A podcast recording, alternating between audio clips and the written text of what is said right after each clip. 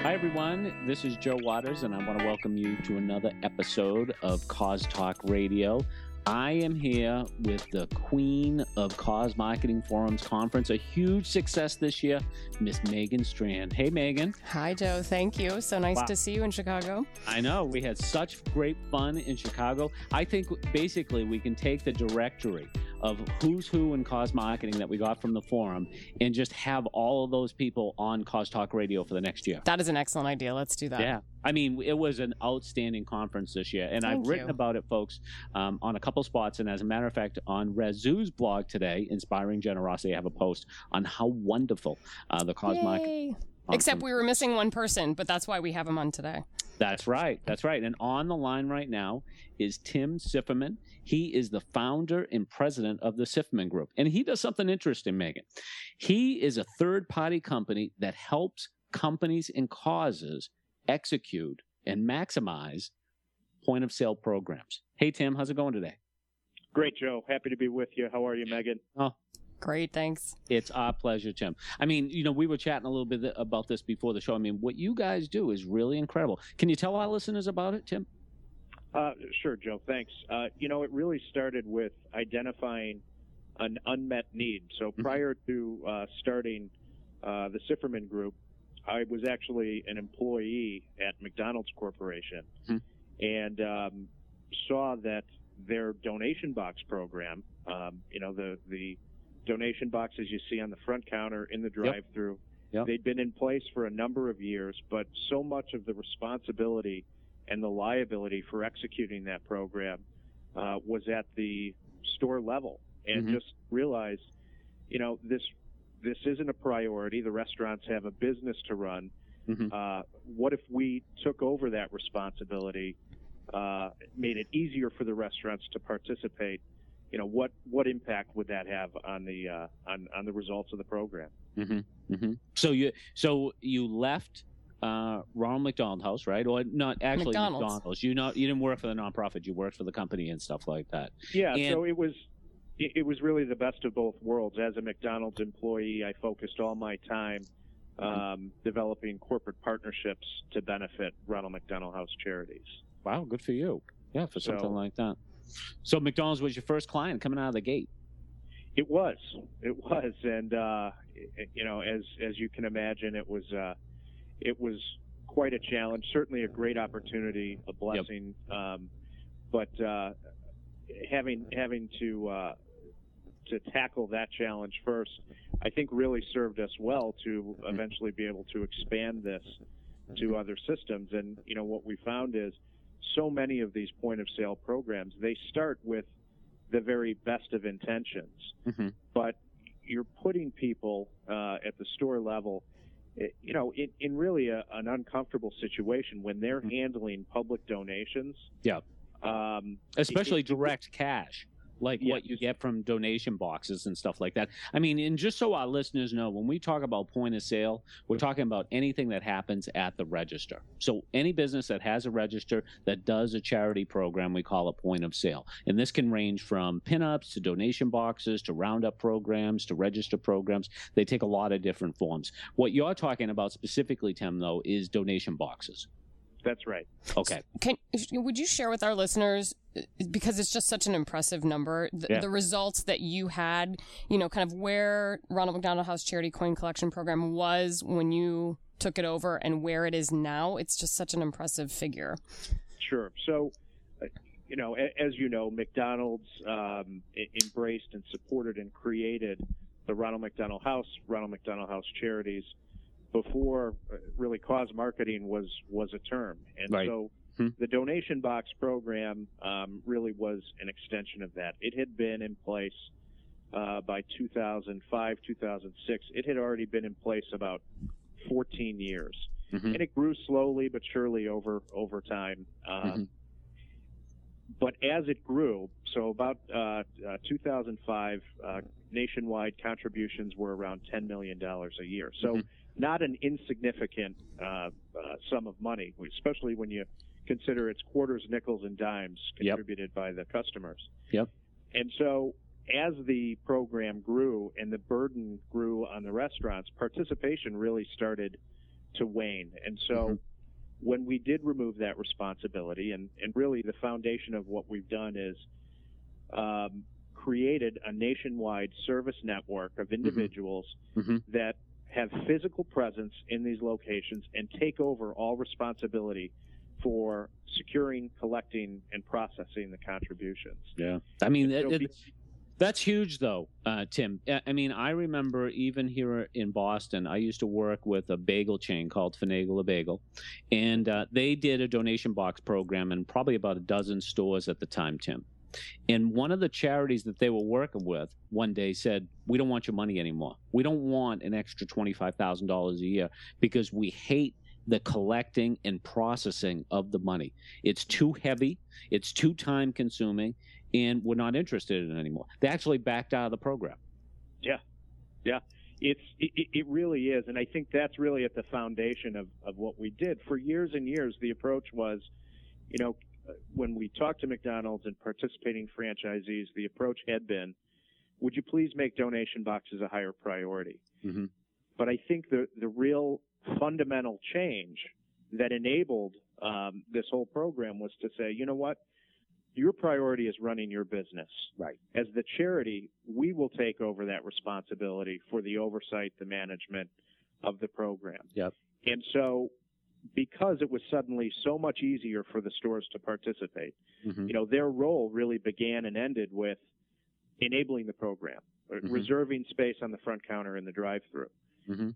Because it was so much easier to participate, you saw the numbers, the participation numbers increase. We're now over 94% of the Mhm. U.S. system. It's Mhm. a voluntary program. Uh, so to have that participation rate in a voluntary program is, is unheard of. And getting back to the results, with that increased participation, uh, nationwide contributions have gone from 10 million about seven years ago to 28 million dollars last year. So That's incredible. tremendous increase, Yep. um, and an obvious benefit to the charity. Yeah. No, I mean, that- and you know, one of the things I'm curious too, Tim, is uh, one of the reasons I like McDonald's too from a donation box program is that it is kind of the ideal business for something like that. And you know, where so often we see donation boxes fail is that they're not in the right type of business. And the right type of business for me is a business that really relies on cash from the consumer to pay for its items because that's how you generate all that extra coinage. Absolutely, Well- A- absolutely. And when you're talking about extra coinage, tell them, Tim, what the, the average amount that an individual franchise might collect in a day. Well, so that is, I, I think, the power of certainly the McDonald's system. And when you when you think about the multiplier effects of multi-chain retail locations, Mhm. so that 28 million dollars that boils down to just about five dollars and eighty cents per store per day. Wow. And so, you know, you talk about uh, the opportunity of cash transactions, Yeah. the growing um, use of cashless technology. hmm I think that five dollars and eighty cents per store per day shows we have a long way to go before we even max out the cash opportunity. Absolutely. Cer- certainly, we need to look at cashless, and and we are um, we are testing um, some some uh, technologies in that area, Mhm. but there we have a long way to go before we max out that opportunity on the cash transaction. No, that that is so true, and you know it points to too a lot of the success in cause marketing programs that Megan and I talk about.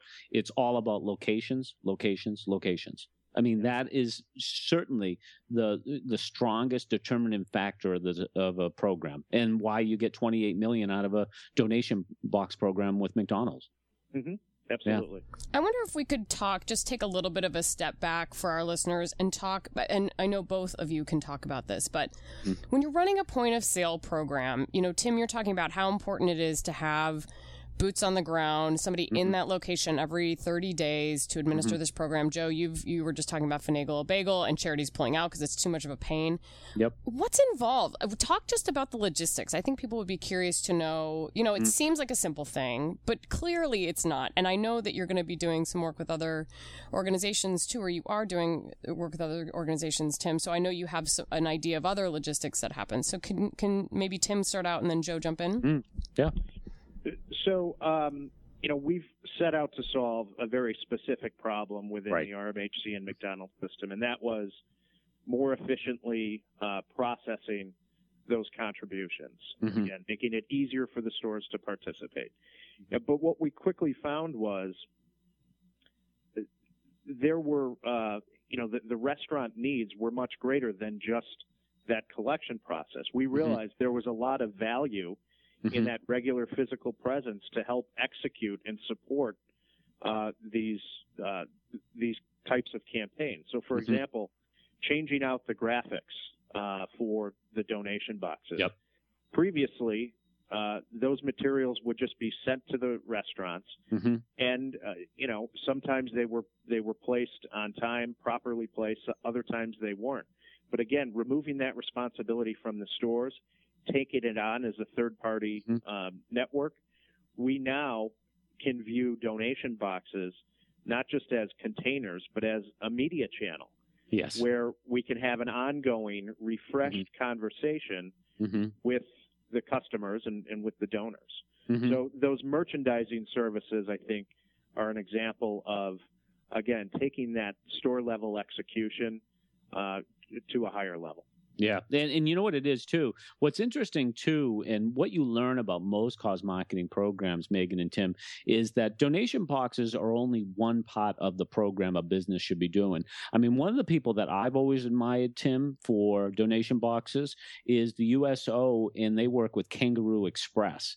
Um, they're not in the Northeast. I don't think they're in your area either. And Megan, I don't even think they're in yours. I think they're in the southwestern where are part they? of the United States. yeah, they're in the southwestern part of the United States where none of us are uh, right now. But there's they have hundreds of locations and they raise over a million dollars with donation boxes every year. And one of the reasons they do that is because they have they combine donation boxes with special events for the troops at their stores Mm. that raise additional funds. They do purchase triggered donations and other things to support the program. And what I come back to again and again, Tim, and I don't know if you find this too, is donation boxes are good, but they're great when you combine them with other point of sale programs. Totally agree. It, it Yep. the donation boxes become that physical infrastructure. They're a Yeah, right. Yeah. around which you can create all kinds of event, social media, Yeah. traditional public relations support Yep. around that physical pipeline, that physical call to action. Yep. Yep. No, I think that. Now, one of the things I was curious, Tim, and uh, Megan couldn't answer this question before the show is do you do anything else besides donation boxes? Do you, like, for example, you know, pinups are like such a big part of the fundraising for cause marketing and businesses. I mean, uh, the cause marketing forum at the conference uh, a couple weeks ago, they came out with a report from 63 nonprofits showing that they raised $358 million in 2012 with uh, with pinup programs, register programs, roundup programs, etc. Uh, do you work with those um, uh, those programs as well? Uh, No, uh, not not at this point. But Yep. again, I think on the execution side, where um, we can help and and are just starting to get into this, is distributing the information, Mhm. taking the information down, so that you have consistent execution at the store level without Right. burdening the store level staff. Right. Right. And that is so key. And, you know, one of the things, Megan, I always tell uh, nonprofits is like, look, you know, if if you're not doing the work, someone else has got to do it. And it can't be the business because the business has got plenty of work to do. The only thing you should ask the business to do is what is directly related to the fundraising. Mm. And that's it. You know, and Tim and I had a conversation in Chicago about these types of programs, whether you're talking about J.C. Penney rounding rounding up, Yeah. or whether you're talking about coin collection at McDonald's, and it's kind of a philosophical conversation about. Are you really making a donation to charity, or you just don't want that 29 cents rattling around in your car? so, Yeah. um, and Tim, maybe you can share what you shared with me about that um, that whole philosophy.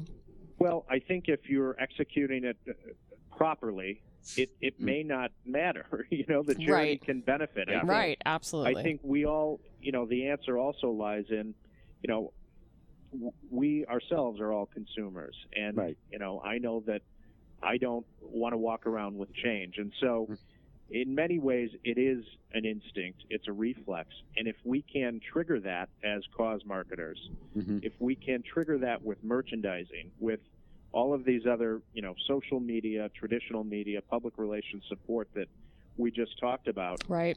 um, you know, it's it's that impulse buy. It's a pack of gum in the checkout lane that you didn't go in planning to purchase, but it's right there, so you do it. Right. Um, so from a charity's point of view, I'm not sure that the motivation necessarily matters hmm as long as we understand it and are able to to trigger it. Mm. No, really good point on something like that. It's so hard. I've I've asked Tim so many questions. Joe, do you have other questions for Tim? Well, you know, I just think, what do you think, Tim, in terms of, you know, I think it, we're really at an important time with cause marketing because I think we're, we're kind of straddling two different areas. On the one hand, we have these turnkey programs that have been around for years and years, decades, right? Pinups, purchase mm-hmm. trigger donations, donation boxes, and stuff like that. And then on the other hand, we have new digital programs via social media. We have mobile technology. We have the ability to donate by buying an app or through an app. If you're talking about something uh, like Level Up, which I wrote about on, on my blog recently. I mean, what do you think is ahead for businesses and nonprofits and customers working together? Well, uh, certainly we we have to continue to evolve, but there is something to be said for the tried and true Yeah. fundraising tactics, and um, you know I think there really is something to that notion of donation boxes being again a a physical pipeline that can do more heavy lifting than just collecting coins. Right. Again, it becomes a media channel that Mhm. you can use to promote some of these new technologies. You know, whether Yep. it's it's a QR code or Yep. you know text to give, it becomes a media channel that you know that each campaign, each tactic can help support the other. Mhm. So uh, you know, I think um, when you look at you know evolution versus tried and true, there there only are so many tactics that work at the point of sale, right? Right. Yep. Because again, we, what we can't ever lose sight of is we are guests in these retail locations, right? Right. They've, Mhm. you know, their first responsibility is running the business, and so, Mhm. You know, to the extent we can make it easy, turnkey, eliminate what they need to do to execute it, uh, I think it's it's a win for everyone. Yeah. No, I think that's absolutely key, and that actually may be the ultimate sophistication in fundraising mo- moving forward is making things more simple. Yeah. Yeah. Absolutely. Yeah, we could all take a lesson in that, right? That's for sure. Well, Tim, it has been such a pleasure talking to you. And as usual, our 20 minutes have just flown by. So, can you tell our listeners where they can find out more about the Sifferman Group if they would like to? Uh, sure. Uh, to find more information, feel free to visit uh, www.siffermangroup.com. And uh, there's more information about uh, the, the great work of McDonald's and Ronald McDonald House Charities and uh, the role that we play within that. Excellent. And we will put a link to that on our show notes. Joe, how about you? Where can people find you online these days? Well, of course, they can find me at my blog, Selfish Giving. They can find me on Twitter at Joe Waters. And of course, every day I'm pinning new stuff to my cause marketing Pinterest boards. And I invite people to visit those. And I also wanted to mention that I have a couple boards uh, dedicated to donation boxes. Uh, one associated with the new book I'm running, writing, and then another one that you can find under point of sale programs on Pinterest. So if you look at either one of those boards, uh, you'll find information on donation boxes and some great examples of those. What about you, Megan? Where can people find you? I'm on Twitter at Megan Strand, as well as tweeting for the Cause Marketing Forum at TweetCMF. And I also blog for the Cause Marketing Forum at causeupdate.com. And you can find Cause Talk Radio on Stitcher Smart Radio, as well as iTunes. We do request that you subscribe to the podcast so you do not miss an episode. And on behalf of Tim and Joe and myself, we'd like to thank you for joining us today for Cause Talk Radio. We'll see you next time.